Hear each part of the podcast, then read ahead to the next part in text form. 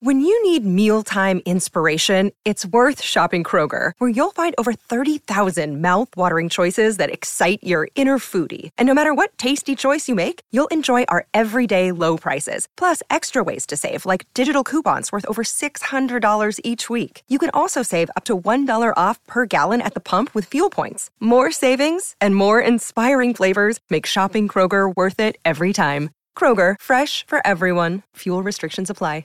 Another day is here, and you're ready for it. What to wear? Check. Breakfast, lunch, and dinner? Check. Planning for what's next and how to save for it? That's where Bank of America can help. For your financial to-dos, Bank of America has experts ready to help get you closer to your goals. Get started at one of our local financial centers or 24-7 in our mobile banking app. Find a location near you at bankofamerica.com slash talk to us. What would you like the power to do? Mobile banking requires downloading the app and is only available for select devices. Message and data rates may apply. Bank of America and a member FDIC. Welcome again to season two of Lies Agreed Upon, the podcast that looks at how Hollywood uses history to talk about today. I'm Leah Parody.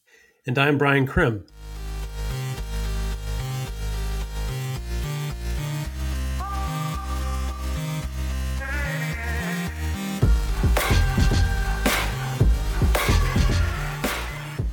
In our first two episodes of the season, we looked at four TV series all about the Revolutionary War.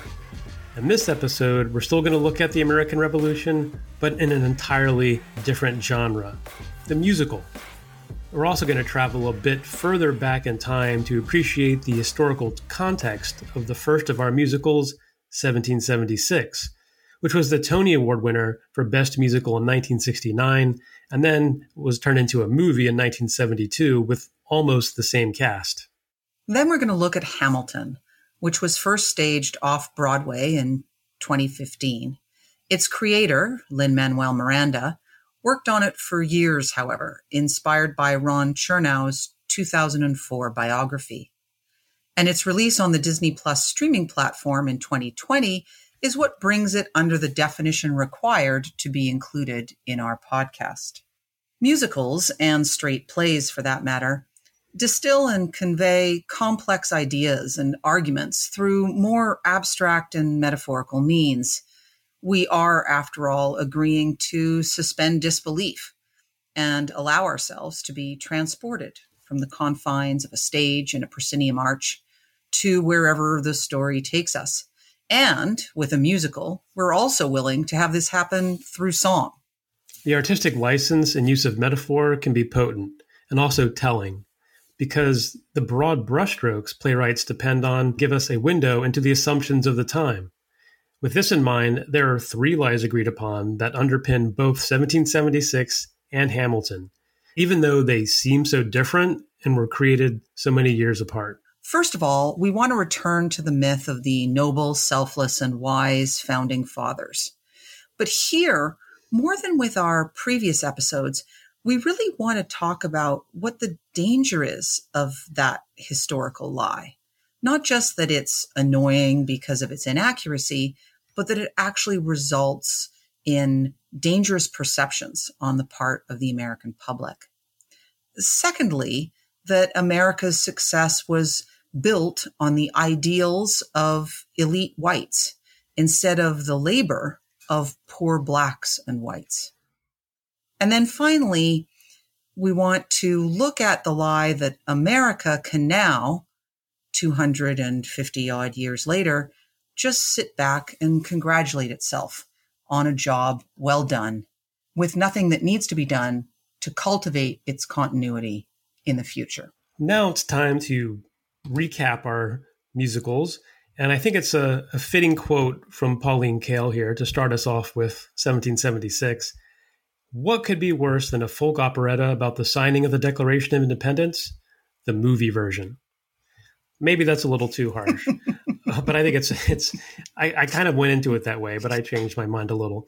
Uh, 1776, the movie, was released in 1972, and it was not the boffo box office hit the play had been three years earlier when it won the Tony for Best Musical. Uh, the music and lyrics were written by Sherman Edwards and that's inspired by the a book by Peter Stone. Um, and both the play and the film were directed by Peter H. Hunt.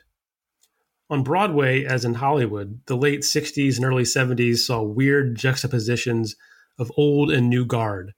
For example, Oliver won the Oscar for Best Picture in 1969, but it was sandwiched between In the Heat of the Night in 1968 and Midnight Cowboy in 1970. And on Broadway in 1969, 1776 beat out Hair for the Best Musical. The plot is simple. The founding fathers are at the Continental Congress in Philadelphia, which ran from May 8th to July 4th, 1776. It's hot. Everyone is dithering because it seems like a big deal to separate from Britain. John Adams is impatient to get things done, but is so disliked he can't persuade anyone. So Thomas Jefferson is recruited to write a declaration that everyone can be enthusiastic about. He does. There has to be compromise about slavery to get the Southern vote. There is. It gets signed. The end. Yeah, so but the context isn't quite so simple. You know, the play and the movie both arrived during the Nixon administration, and the play arrived on Broadway a year after the violence of 1968 that was fueled by the two assassinations of King and Kennedy in the US, and then the Tet Offensive and the increased US response in Vietnam. Now, virtually everything except two songs are played for laughs or sentimentality. Those that aren't are about slavery and the young dying in a war for a cause they don't fully understand. Yes, and a play that pokes fun at the founding fathers might have seemed a bit cheeky and subversive in its day. But when we put it in the broader context of other movies and plays from the era that were commenting on the state of the nation, I mean, Hair and In the Heat of the Night were a couple we just mentioned.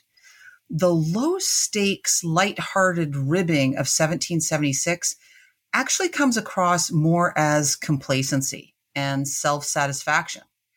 Perhaps the three years between the play and the movie are why it succeeded on Broadway, but not in the cinema more people's feelings about the country had become complicated in that very short span of time. I found it, yeah, I think you're right. And I found it really interesting to read the reviews for the play, which was much beloved and lauded by the finest critics of the day, and then turn to the film reviews. And it's like, you know, what happens when you put a camera on the stage? You know, what's the big deal? But there's clearly a difference. Uh, this review in The Guardian is pretty harsh but par for the course when you look at film critics' responses. So let me quote from The Guardian here. Most history flicks feature at least two of the following elements sword fights, explosions, gladiators, spies, pirates, cowboys, Nazis, heaving bosoms, cavalry charges, sex, intrigue, murder, torture, ridiculously large guns, and Henry VIII. Work out how to get all of those into one movie, and your fortune is made. The Second Continental Congress, landmark of world history though it was, featured none of them. It was a group of men sitting in a stuffy room in Philadelphia arguing over details of policy. Not only have the makers of this film bravely attempted to turn this into popular entertainment, they have made it three hours long and a musical. Possibly, this whole thing was some sort of money losing stunt like in The Producers. Now, that's a quote. now that's a quote and and also it's so funny because i i actually did think of the producers in this way before i read this quote so that's pretty funny so to be fair i have to be honest here i am not a fan of musicals and sort of dreaded doing this episode but leah made me eat my vegetables and uh, i do have a, a newfound respect for the genre i can even appreciate 1776 harsh reviews aside uh, as a fascinating cultural artifact from the period of upheaval uh, and until recently an unprecedented crisis in governance, you know, this whole late 60s era.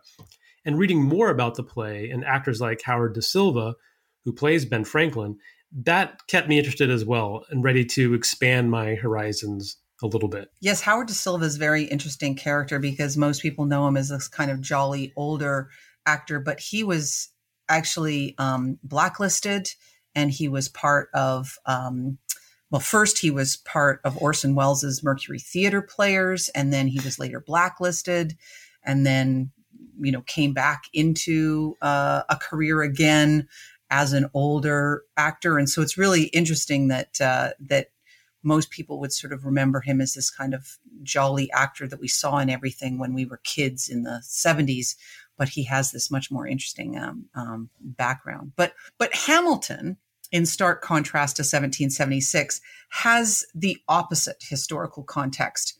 The musical as a genre was very different since 1776 debuted now, Hamilton wasn't the first Miranda musical to succeed on Broadway. He wrote the musical and the music and lyrics for In the Heights, which ran from 2008 to 2011 and won the Tony for Best Musical, and which is out this summer um, as a movie. Uh, and we hope it has a better fate than the musical to movie uh, 1776, but it also has been um, getting some criticism that is along the same lines as stuff that we're going to be talking about uh, a little bit later. And In the Heights set up some of the things that we see even more so in Hamilton. The incorporation of contemporary music styles, hip hop and salsa, was confounding to some reviewers at the time, but it was built into the plot and location, the predominantly Hispanic uh, Washington Heights neighborhood of New York City. Yeah, and even I can appreciate that, you know, one of the most striking and disrupting things about Hamilton, which we're so used to now that it's worth reminding listeners about this, is that a hip hop musical about the founding fathers with a cast made up of almost entirely non Caucasians had the potential to be an epic disaster or inadvertent comedic hit in exactly the same vein for as Springtime for Hitler and the producers. But the play arrived in the last year of the Obama administration. This was a complicated time to be thinking about the principles that founded the nation and their legacies in contemporary America. A black man was president, but there was a sharp increase in racist rhetoric and actions in reaction to that fact. Yeah, Democrats had won the White House two terms in a row with a black president, but his policies were not particularly progressive on immigration, on Guantanamo Bay, on a whole host of issues. And again, as we discussed before, before, racist, deadly events like the murder of Michael Brown in Ferguson, Missouri, and Trayvon Martin in Florida, and the nine killed in the Emanuel AME Church by Dylann Roof in Charleston, all suggested that really little had changed that's right. And, you know, as we explained in episode one, uh, the Tea Party movement was recasting Revolutionary era iconography for its own purposes. Know, much of it tinged with white supremacist ideology. And of course, the election of Donald Trump was widely understood to be the legacy of those earlier conservative trends. This is why Hamilton became so popular, in my mind. Know, as well as being a brilliant book, score, and lyrics, it was also it was really a, celebration of American ideals and a critique of the nation that hadn't lived up to them. This is why it was such big news that the newly elected Vice President, Mike Pence, attended the show and that from the stage, the cast felt it was appropriate to castigate him. Let's play a clip of that because I think everyone remembers this moment. Vice President elect Pence, we welcome you and we truly thank you for joining us here at Hamilton and American Musical. We really do. We, sir, we are the diverse America who are alarmed and anxious that your new administration will not protect us, our planet, our children, our parents, or defend us and uphold our inalienable rights, sir. But we truly hope that this show has inspired you to uphold our American values and to work on behalf of all of us.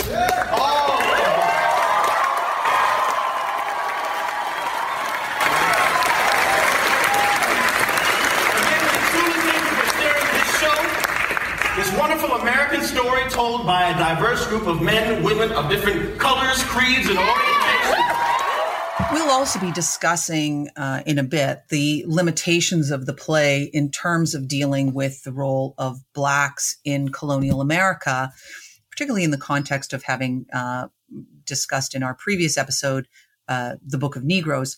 But having said that, we can't forget just how cataclysmic this moment is in the history of the representation of the founding fathers to have a musical or have a, a play, in this case, a musical, where all of these famous founding fathers of the nation are played by non white actors.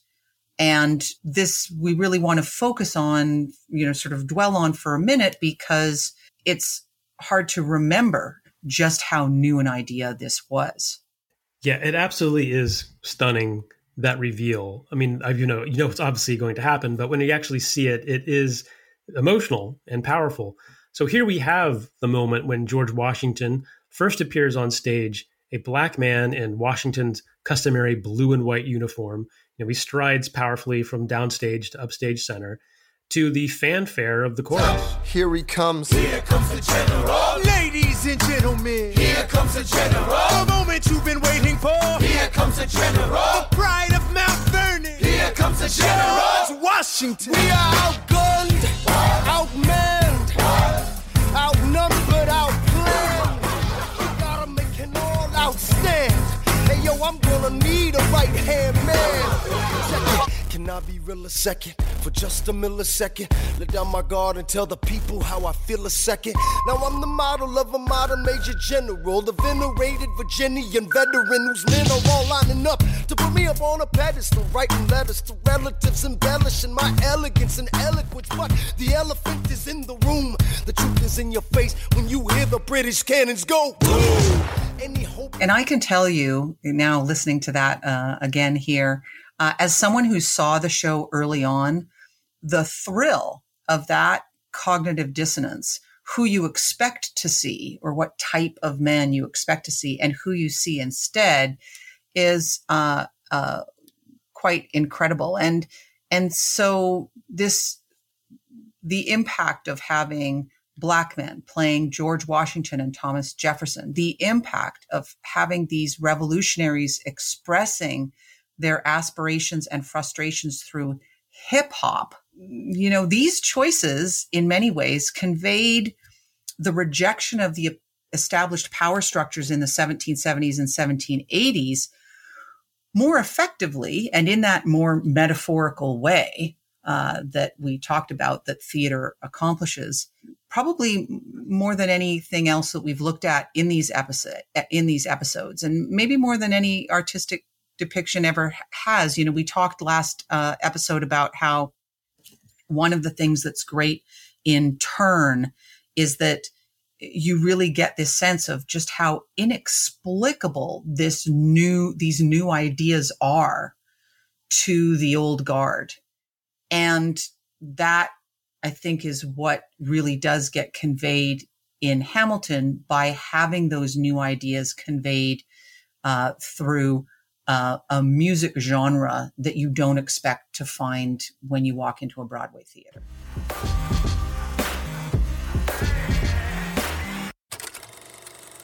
Let's break down each musical individually and dig deeper into how each chooses to portray the founding fathers. Uh, we might as well go chronologically. So let's start with 1776. Our first lie agreed upon, extending back to the first episode on TV series, is that the founding fathers were noble, selfless, and wise. I think the impression we get from 1776 is that the, that these guys were ripe for parody, albeit in an in an affectionate manner. You know, John Adams was abrasive, we know this. Ben Franklin was rather full of himself and had a dirty mind, we know this too. And George Washington, who is never on screen, uh, is sort of a humorless downer who can only deliver bad news and we see that in some of the other series like uh, Turn and uh, even John Adams even. But it's probably Thomas Jefferson who gets demystified the most. Played by the hunky Ken Howard, Jefferson has to be dragged kicking and screaming to his desk in order to write the Declaration of Independence. And the only way he can cure his writer's block is to get laid. So Adams and Franklin send for Martha Jefferson, an impossibly young Blythe Danner, but not before praising his sexual combustibility. And I think I think we just have to play a little bit of that song because it's really sort of ridiculous in a fun kind of way. Mr. Adams, leave me alone. Mr. Jefferson. Mr. Adams, I beg of you. I've not seen my wife these past six months. And we solemnly declare that we will preserve our liberties, being with one mind resolved to die free men rather than to live slaves. Thomas Jefferson on the necessity of taking up arms, 1775, magnificent. Why, you write ten times better than any man in Congress, including me. Now then, sir, will you be a patriot? or a lover? A lover. No. But I burn, Mr. A. So do I, Mr. J. You? You do? John, who'd have thought it? Mr. Jefferson, dear Mr. Jefferson, I'm only 41. I still have my virility and I can romp through Cupid's Grove with great agility. But life is more than sexual combustibility. Jefferson, stop right there. Combustibility. So we're seeing this kind of bringing a bringing a founding father down a peg, but as we have already mentioned, it's being done uh, in a kind of lighter hearted Gilbert and Sullivan uh, uh, kind of way. Peter Hunt re- reveals in uh, his review of the DVD release in, in 2010 that something was actually on Richard Nixon's request uh, cut from the original version uh, because Nixon asked his friend Jack Warner to cut it. Do you remember that uh, comment, uh, Brian? What was it that he was referencing? Yeah, it's in the song "Cool, Cool, Considerate Men," which does I think you know it does show up in the movie, at least the one I saw. But this is when Pennsylvania delegate John Dickinson and his chorus of you know pompadoured Brit-loving conservatives sing about how the poor majority can be conned into supporting the privileges of the extremely wealthy. And so the line that Nixon didn't like was the following quote, Don't forget that most men with nothing would rather protect the possibility of becoming rich than face the reality of being poor. So imagine being so just, I don't know, paranoid or, or cynical that you you wanted to strike that line out, and that maybe that tells you what the state of conservatism was like in not just the 1970s, but it certainly foreshadows, I think, what Reagan would wind up believing as well. But I think let's let's uh, play some of that song if we can. I think it's a good. I mean, the fact that Nixon tried to nix it, Nixon nixed it, is really telling. So let's let's give it let's give it its due. Mr. Hancock, you're a man of property, one of us. Why don't you join us in our minuet? Why do you persist in dancing with John Adams? Good Lord, sir, you don't even like him. That is true. He annoys me quite a lot. But still, I'd rather trot to Mr. Adams' new gavotte. Why? For personal glory? For a place in history? Be careful, sir. History will brand him and his followers as traitors. Traitors, Mr. Dickinson? To what? The British Crown? Or the British half crown? Fortunately, there are not enough men of property in America to dictate policy. Perhaps not. But don't forget that most men with nothing would rather protect the possibility of becoming rich than face the reality of being poor. And that is why they will follow us to the right, to the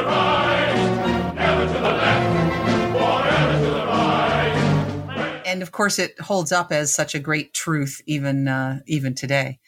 You know, it's remarkable uh, for its continuity, commenting on the continuity in American conservatism. Uh, and how they work with white working class voters. And because, you know, how often have political scientists noted the GOP's often very effective messaging, which is that you you too can be rich if you turn your back on labor and, and the old New Deal coalition. And Ronald Reagan certainly picked up this mantle from Nixon a decade later. And so, you know, perhaps Nixon was right to uh, be nervous about such a bald faced um, articulation of that entire um, strategy that the GOP uh, has adopted so successfully. Yeah, it's it's a good story too. I guess you know, being a Californian, Nixon was really you know had his finger on Hollywood, I think, and the old time producers, and he also really missed the you know missed the mark on how popular that film would be. And behind all that frivolity and sexual innuendo of 1776, though, it, there is the reality of a war tearing the country apart. So imagine the state of the country in 1969 through 1972 when the film was released.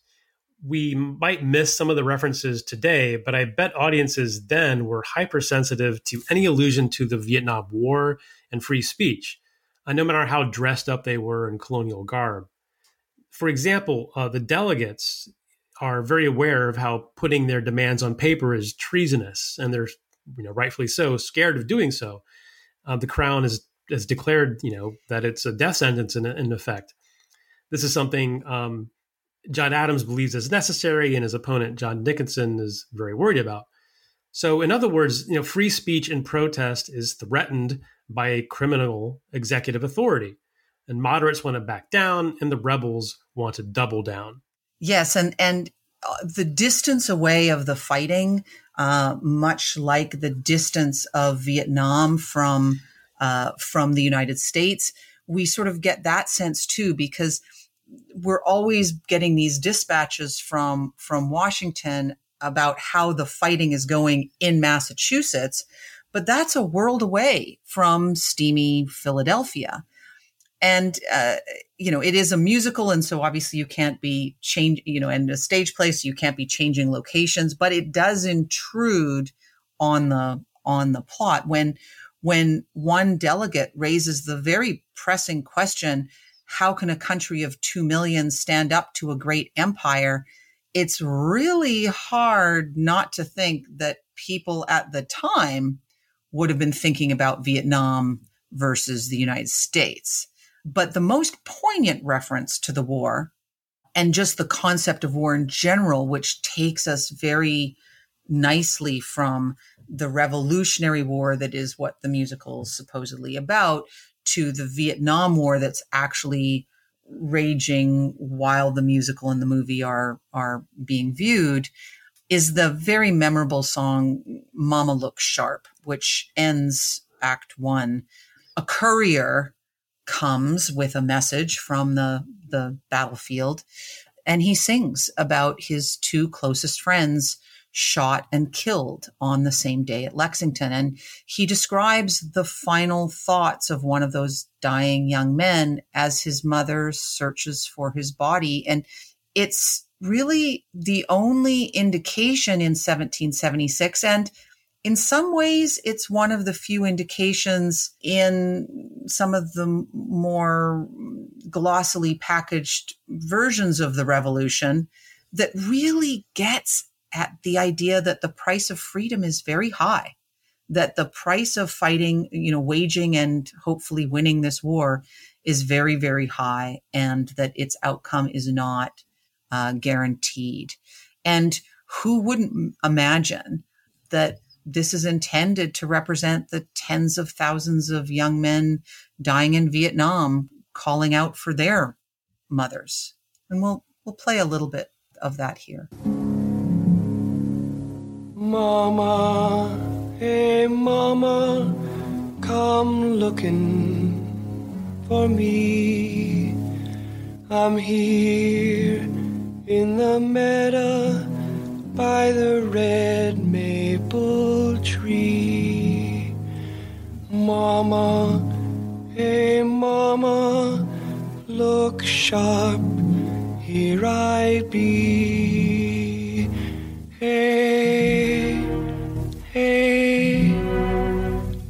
Mama, look sharp.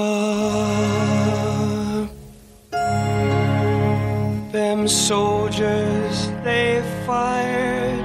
Oh, ma, did we run? But then we turned round and the battle begun. Then I went under. I done?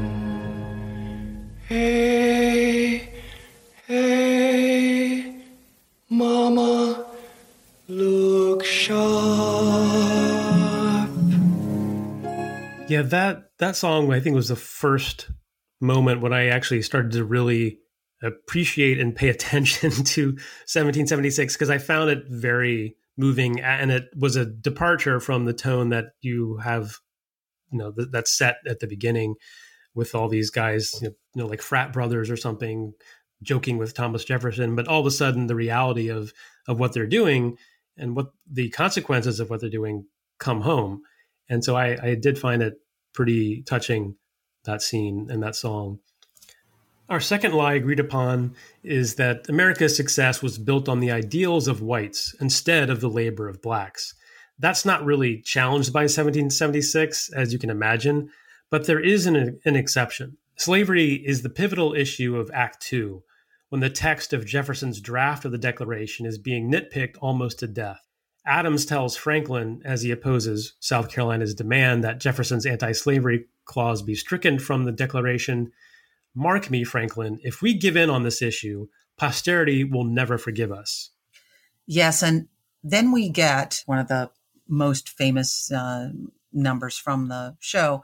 Edward Rutledge, uh, the representative from South Carolina or delegate from South Carolina, who's played by the Broadway titan, John Cullum, who's probably really only known to most people as the restaurant owner Holling Vincoeur from the TV show Northern Exposure, but I assure you has had a very long and very uh, storied career as a as a Broadway actor. He has a big, almost operatic aria called Molasses to Rum that really brings the house down. In it, he doesn't so much defend his colony of South Carolina and the other Southern colonies for wanting to preserve slavery. What he actually does, which I think in the context of the late 60s and early 70s, what he actually does is he accuses the North of rank hypocrisy because it's New York and Boston merchants who are also prospering mightily from slavery through the triangle trade, transporting slaves from Africa and Caribbean rum to the north, among many other things. Uh, and so we'll listen to a little bit of that of that number here. Our northern brethren, feeling a bit tender toward our slaves. They don't keep slaves. Oh, no. But they're willing to be considerable carriers of slaves to others. They're willing. For the shilling. Or haven't you heard, Mr. Adams? Clink, clink. Molasses to rum to slaves. Oh, what a beautiful waltz. You dance with us, we dance with you in molasses and rum and slaves who sail the ships out of Boston, laden with Bibles and rum. Drinks a toast to the Ivory Coast? Hail Africa, the slavers have come. New England with Bibles and rum. And I think it is a, a important point to note that in this period, it wasn't just the South profiting from slavery. And uh, the song is really, at first I was kind of uncomfortable listening to it because it's just, know, he's sort of doing an impression of a slave, I think. And, but I get, you know, when you think about the context, however, um, it is, it is appropriate. And I can imagine the subtext of this being fairly obvious, as, obvious to audiences, especially in an era when anger about the neglect of black communities in the North was actually spawning violent revolts. Absolutely. Yeah, I think that that would definitely be what was coming into people's minds. You know, the the images of uh, of Detroit, of the the sort of barren wasteland of parts of New York that had not seen any kind of real attention, and the poverty that Black communities were were living in. Absolutely.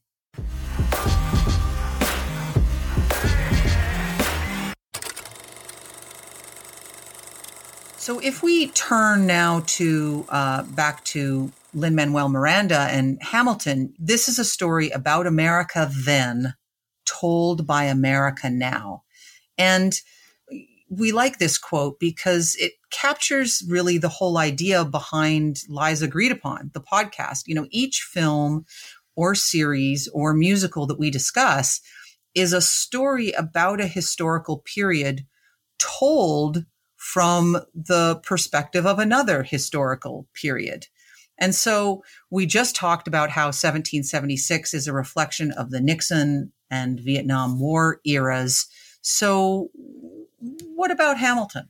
Yes, when we when we get to Hamilton, which debuted in 2015, the musical as an art form, I, I people tell me, had evolved considerably considerably from something like 1776. No, but what didn't change so much was a tendency to treat the founding fathers as noble, wise, and selfless. Certainly, academic historians took their shots, and Americans were far more jaded about the mythology underlying this republic. But the founding fathers largely survived revisionism. What is so interesting about Hamilton is Lin Manuel Miranda's insistence that Alexander Hamilton enjoyed the same treatment as the Gang of Three Washington, Jefferson, and Adams. If they get mythologized, why can't he? Yes, it's interesting uh, that uh, the desire is to kind of incorporate him into the generous treatment rather than critique all of them. I, I get what you're you, what you're saying there, and I think that that that that is uh, definitely true. And of course, part of it, you know, the the reason why the founding fathers uh, keep surviving revisionism, I guess we want to say, is because uh, you know there's still such a market for those you know books that could be used as a lethal weapon that you you know give to your dad on his birthday. Um, now we are not historians of the early republic, and so we want to make that clear. But we do appreciate those that are and who have thought very deeply about the implications that this blockbuster uh, musical has had on their corner of the historical profession. And so we do want to talk a bit about what some of the criticism has been because you know there's not a lot of point here uh, six years after its release and the craze of hamilton to sort of reiterate all of the good things about it we also want to look at how it is a cultural phenomenon of a particular moment and how even moving six years into the future from when it was staged we can see how as a country where we are evolving yeah, it's amazing how how quickly things change, even from 2015 to you know 2021. And I and this is the the shelf life of Hamilton is a good example of that, and we'll get a little more into that later on. But we do want to highlight a great book that gets to the heart of the issues we are touching on in this episode. Historians Renee Romano of Oberlin College and Claire Bond Potter of the New School in New York capture this debate in a volume entitled historians on Hamilton how a blockbuster musical is restaging America's past. It's a collection of 15 essays by different scholars on the historical, artistic, and educational impact of the musical. And we will definitely link this book to our website that uh, and the section on this this episode. Yes, in, in one essay in particular, the City University of New York's uh, David Waldstreicher and uh, University of Missouri's Jeffrey uh, Pasley argue that Hamilton continues a trend that we, in some ways, have actually already talked about, which is this founders chic trend. We get biographers like David McCullough, who we've talked about, Robert Chernow, who wrote the Hamilton uh, biography uh, that inspired Miranda, and they the kinds of things that they write are these character driven, very nationalistic and patriotic and relatable histories of the founding fathers. And um, interestingly, part of the move in this direction stemmed from what people saw as a dangerous, hyper partisan period in politics in the 90s and early 2000s, which is hilarious and quaint now if we're thinking of that as the uh, hyper partisan era. But it also shows how we can draw a line between that and things like the manufactured culture war issue today of the 1619 project and critical race theory this idea of no no no there's just these established narratives that should be told and that school kids should memorize. And that's the kind of founders chic version. And uh, everything more complicated than that you know we need to to sort of leave aside. Yeah i'm really curious to see how the founders chic evolves over the next generation of historical research? Are we going to are we ever going to see biographies like that again, or are they just going to be used literally as weapons, throwing books at each other that are big and heavy, the ones we buy for our our, our, parents, because it's uh, it's it's so different than that 1990s, early 2000s period, and by a long shot. Uh, now I kind of think we want to talk a little about the process of of making Hamilton because I think it's really instructive and it's a it's a rare thing to have a union of a trained historian's labor and a brilliant talent like a Lin Manuel Miranda.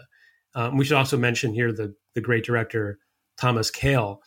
And so um, once the the musical is so very popular, a lot of people want to interview this team, and so we found a great uh, clip that has them discussing just the process of, of translating a hefty uh, academic biography into this enormously popular musical. And you know what how does that actually work? So let's let's get a little window into that process.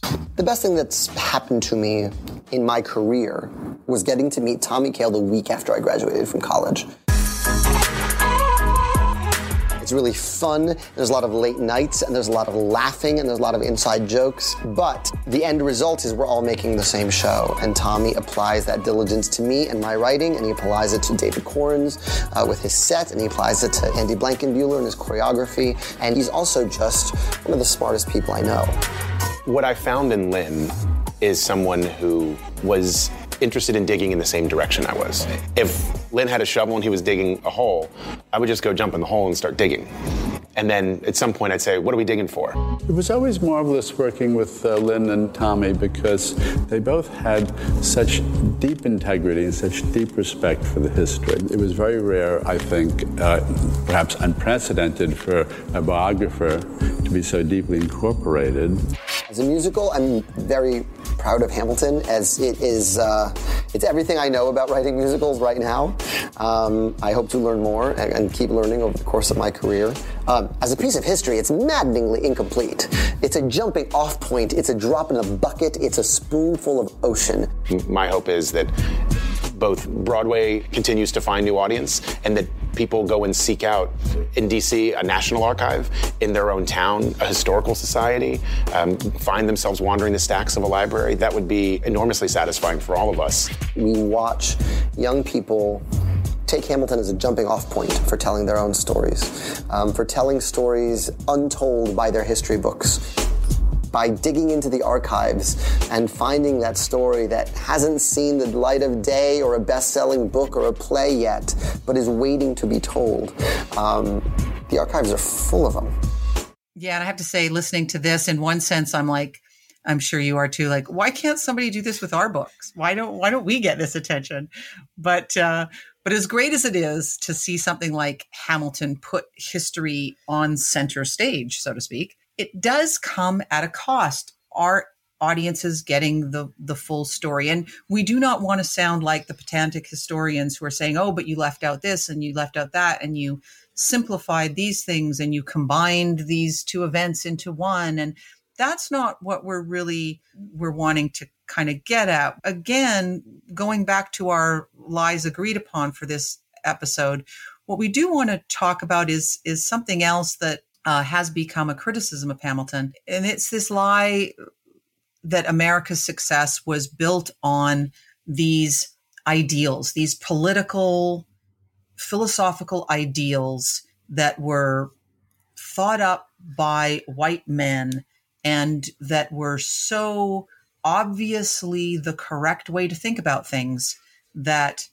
they then, these ideals became the engine of success and progress for America instead of the labor of blacks and poor whites and and in the case of blacks you know unfree people. And hamilton in in dealing with this lie kind of has a mixed record and we want to sort of talk about that a bit and turn to some experts Yes, in particular, William Hogeland criticizes both Chernow and Miranda for portraying Hamilton as an abolitionist who, you know, favored the immediate and voluntary emancipation of the enslaved.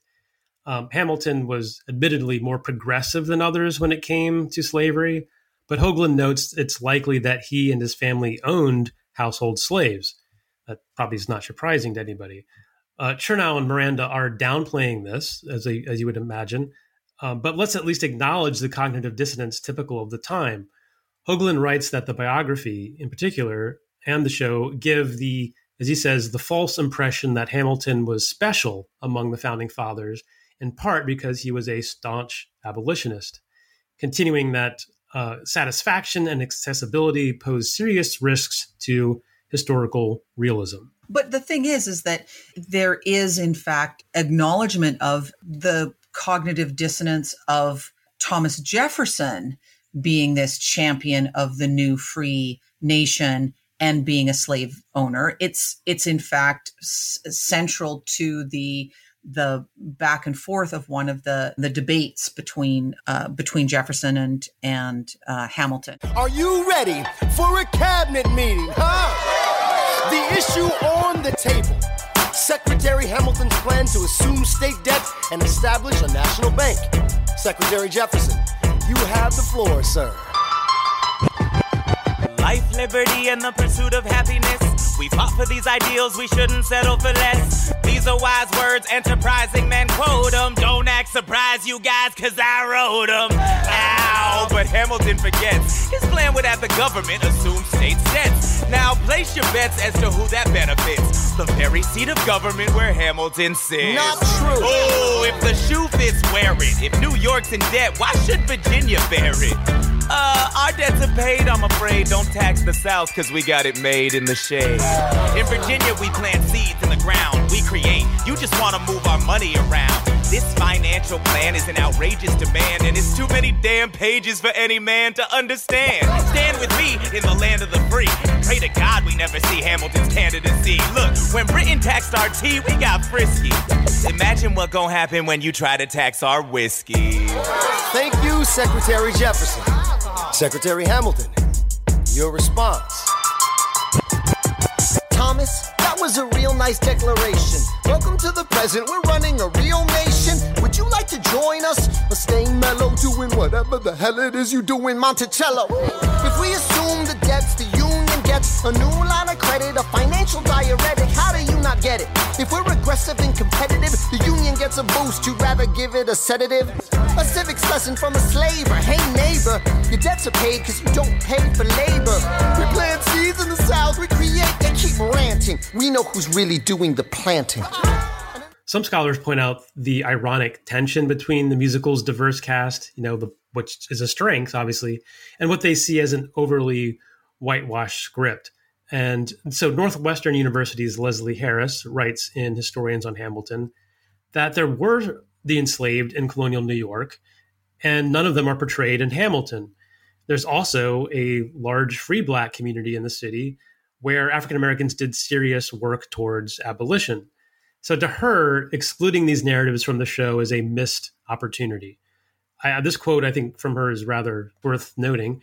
Quote, does the hip hop soundscape of Hamilton effectively drown out the violence and trauma and sounds of slavery that people who looked like the actors in the play might actually have experienced at the time of the nation's birth? There perhaps were choices that could have been made to um, to focus on that somewhat. For example, perhaps instead of focusing quite so much on the self revelation of Hamilton's infidelity and um, and the attempt to blackmail him, uh, instead to perhaps have the oh look this founding father had feet of clay as well could have been around issues of race maybe uh, and that would have been an interesting way to to address it. But again, one of the metaphorical strengths of Hamilton is that by having all people of color playing these roles that were white men. What it does visually on the stage as you're watching it is that it has all of those people of color who are sort of, it's almost like the ghosts of all of those people who go unmentioned are there with that character every minute that they're on stage because you are reminded they are only there because all of these people of color slaved and then, you know, were further oppressed between then and now. So this is what survives. And the brilliance of it is not only the art- artistry, but the fact that young people, children, are fascinated by history and are seeing themselves represented on stage or on now a TV screen. And what's more powerful than that? What's more valuable than that? To get a whole new generation of people who feel left out suddenly invested in a country that is deeply flawed and imperfect. And if this is can do that, then then I'm willing to let the uh, the imperfections slide. And I think that's uh, that's how it's going to really hold up over over time. Yeah, I'm actually much more uh, willing to let the imperfection slide in in this case than with the the um, debate over in the Heights, which has emerged this summer, which is interesting as we're talking about these debates with regard to Hamilton. That the movie version of In the Heights uh, has also received a lot of criticism, and and there I'm less I'm far less sympathetic because. Uh, you know, it is a more literal production, whereas Hamilton is intended to be this sort of metaphorical, unrealistic um, uh, thing. And the reality is, is that Lin Manuel Miranda's Washington Heights is a very not uh, not black version of Puerto Rican and Dominican, in particular, uh, society, and that lack of representation I think is is um, is harder to explain away uh, for Miranda now um, uh, as he's criticized for it this this summer. Yeah, I think he's been on sort of an apology tour since 2020 when Hamilton began its run on Disney Plus. He, I think, to his credit, answered these critics who who came out and said, "You why, why aren't you doing more with slavery or the free black community or um, acknowledging that Hamilton himself was a uh, slaveholder and he owned it and he talked about it and and acknowledged it. And I and I notice he's having to do the same thing with within the Heights. But as you say it's a it's a different production altogether. But uh, that also shows you how quickly things change um, between 2015 when the musical comes out and then you know in 2020 when it's on Disney Plus, he's already had to really acknowledge all that criticism. And uh, remember, um, there's an entire play called "The Haunting of Linwell, Man- The Haunting of Lin Manuel Miranda," that is just entirely about critiquing him for not being forthright about Hamilton or the founding fathers. And I don't think a lot of people saw that play. I mean, Toni Morrison actually invested in the play, but it didn't it, it, was, right. it didn't resonate, I think, but uh, it does show you that there was always this this the strain of of uh, criticism from the outset.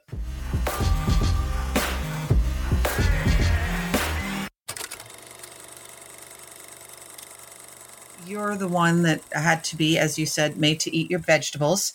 So, what did you think about uh, these two? What are your recommendations?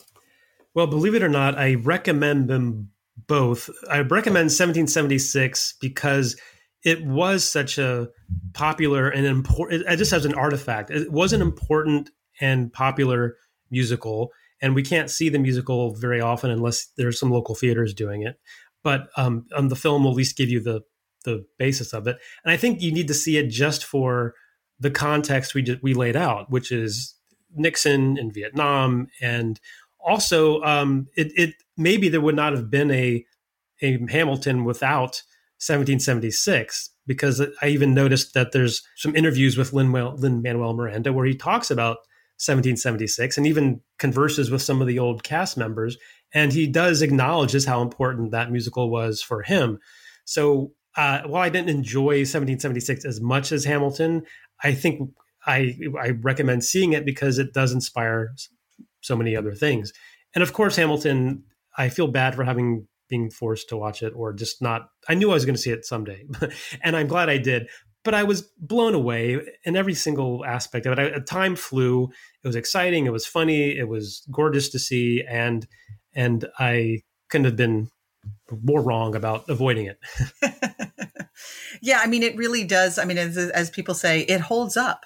You know, going back and and watching it uh, again, uh, it definitely uh, holds up. And and I would recommend it to those who uh, maybe had the good fortune of seeing the show either on Broadway or at the public or when it was in has been in its um, touring productions across the country, and then maybe have thought, oh well, it's not worth it then to get sort of Disney Plus for a month so that I can watch this. But it really is if you're a fan, because what was a great pleasure for me was to be able to see the close up facial expressions of people who I had only seen uh, from the distance of my seat uh, in the orchestra the first time, and then in the second row of the of the mezzanine uh, the second time.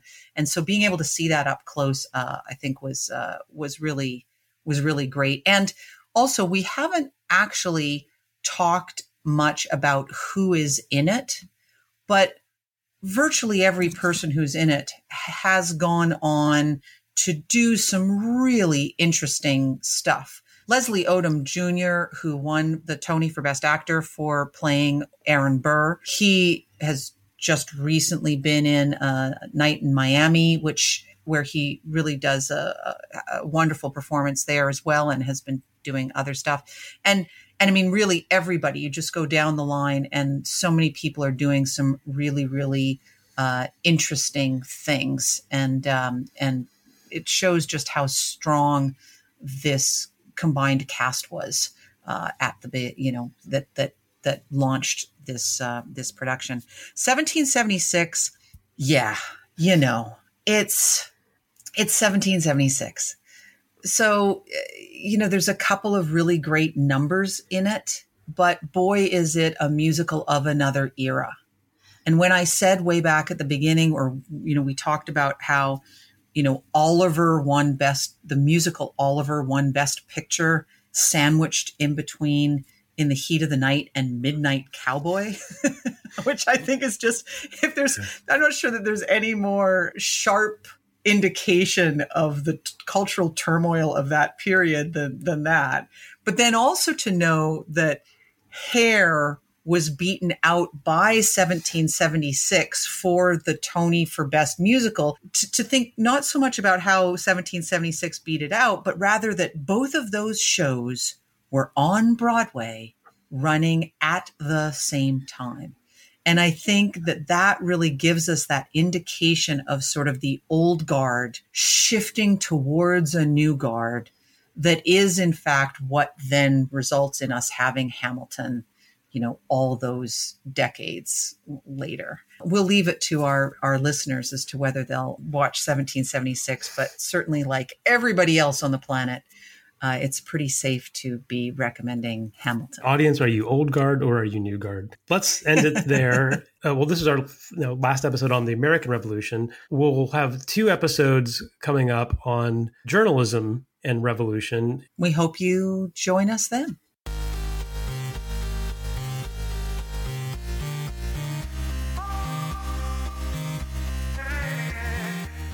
This episode was written by Leah Parody and Brian Krim.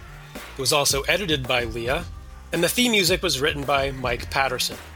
Check out our website, liesagreedupon.com, for more on each episode, including clips and links to the films discussed. Be sure to subscribe to get this excellent free content in your inbox. You can also follow us on Twitter at Lies Agreed Upon. That's at lies underscore upon.